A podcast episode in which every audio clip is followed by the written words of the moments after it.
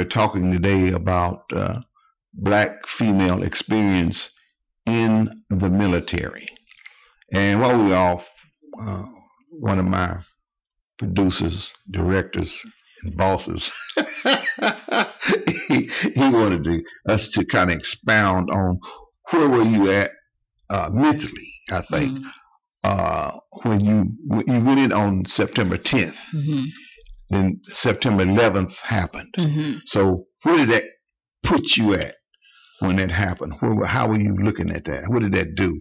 Because I think one of the things we pointed out was that the female role up until that point had changed a little bit. Mhm. So kind of after that, it was more, uh, for lack of a better term, whipping. So Mhm. what did you? How do you feel? What, what did you think? How, how did you feel about that at that time? I remember waking up and I was scheduled to work that day on base. I worked on base. So we were already restricted as far as security goes.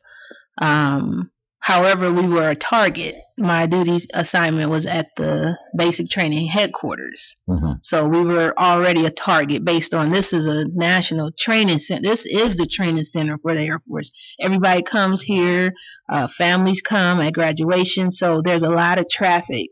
And um, so scheduled to go to work that day. And I remember getting phone calls, you know, are you okay? I'm like, yeah, what's, what you mean?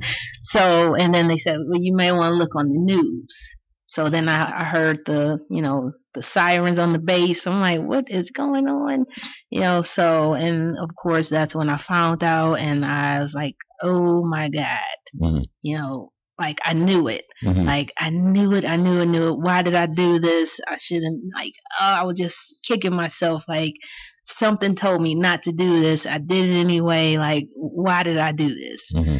and now you know I'm stuck. Like I really hope, like I'm, you know, I'm just thinking the worst. I'm gonna die. Like my family back home. Like you know what's going on, and you know we get to work. I had to still go to work. They're just telling everybody, you know, come and we'll talk about it when we get here about a plan of action. So being that I was, I had that um, the technical side. That's more. We were we had to check the IDs and make sure everybody was on inside that was supposed to be inside.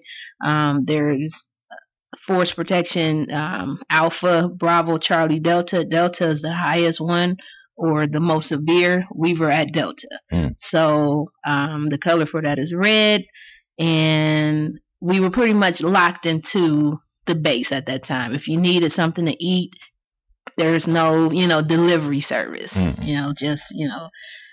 Um, Just military food. huh? pretty much yeah pretty much Uh, um you know my daughter she was at daycare at the time so i'm like you know just thinking about everybody you know except for myself Right. you know so it was it was pretty rough mhm. you know So- mentally you know you're not where you should be So what? You, so you, you had a you had a child before you went into the military, or you had her after you got into the military? after After. Okay. Yes. Okay. So you had her while you was in the Air Force. hmm You know, and you won't. Okay. yep Okay. i had got married before the military and had, then had her Mhm. so Okay. So the person you married is, is he a military person? nope No. No. So I think that's probably why it didn't work because I'm divorced now. Yeah. you know, sometimes it just don't work. So Yeah. That's a lot. yeah. So what do you? How do you feel about? I know you said you talked to your grandmother or something before. Mhm. You know, Yeah. just everybody knew I was going in. Uh huh. So, you know, But your grandmother, she wasn't too keen. no, no, uh uh She, you know, she was, she's deaf, she was supportive, but she, that wasn't her for, first choice for me. Mm-hmm. you know so but you know once i made up my decision i'm going to do this it all makes sense you know my mom you know made helped it to make sense you know she you know supported me mm. So how long did you stay in the military? till august 07 went in april 01 april 25th 2001 to be exact and then came home august 8th i'm sorry august 1st 2007 Okay. So once you out of the air, you know, I know once you out of the Air Force, you, I don't know, you, you're out of the Air Force. You don't have to do any kind of train, any kind of activity with the Air Force after that? Well, they tell you, you know, the, let's just say you sign up for your four years. Mhm. You do your four years active, Mhm. and then you then you, when you come home, you're on a four years inactive. Basically, you're you can be caught up within those extra four years. Oh, Yeah. okay. How did that make you feel? Oh, like oh, it's still not over. okay. But I know you're you're active with a with a military group here. Matter of fact, you're the only female in the group, right? Yes, they You- call me the rose of the group amongst the thorns. and so I, I know I sat in with the with the with them before, and they kind of let you be the spokesperson and all of that. So how do you feel about that? Because you're not. It's not a. In, you're not, no other females are in there. I see it as a blessing in disguise. I say that because my mom poured the seed of altruism in me as as a young girl.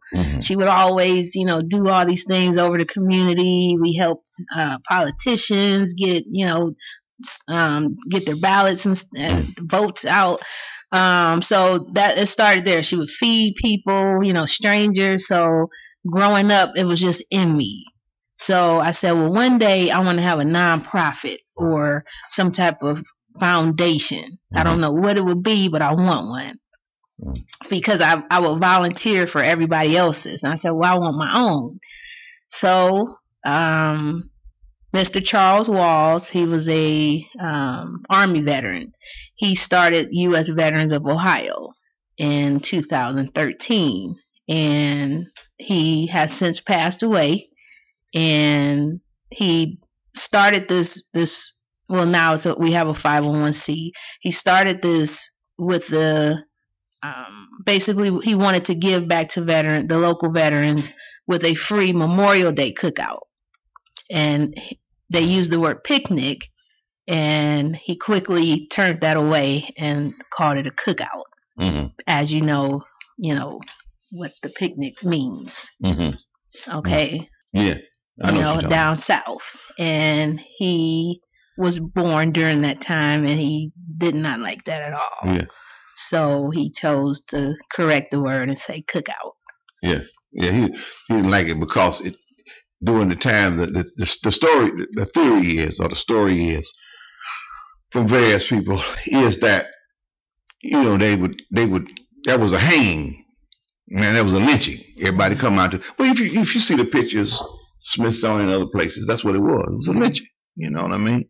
And so he didn't want to be bothered with that. I understand that clearly. It's it's clear to me you know which should be clear to everybody else who understands our history. You know what I mean? But in, in getting to getting back to this group, do you feel that you need more women involved, Mhm. or do you think women need a separate group? But here, here we'll get back to this in a minute.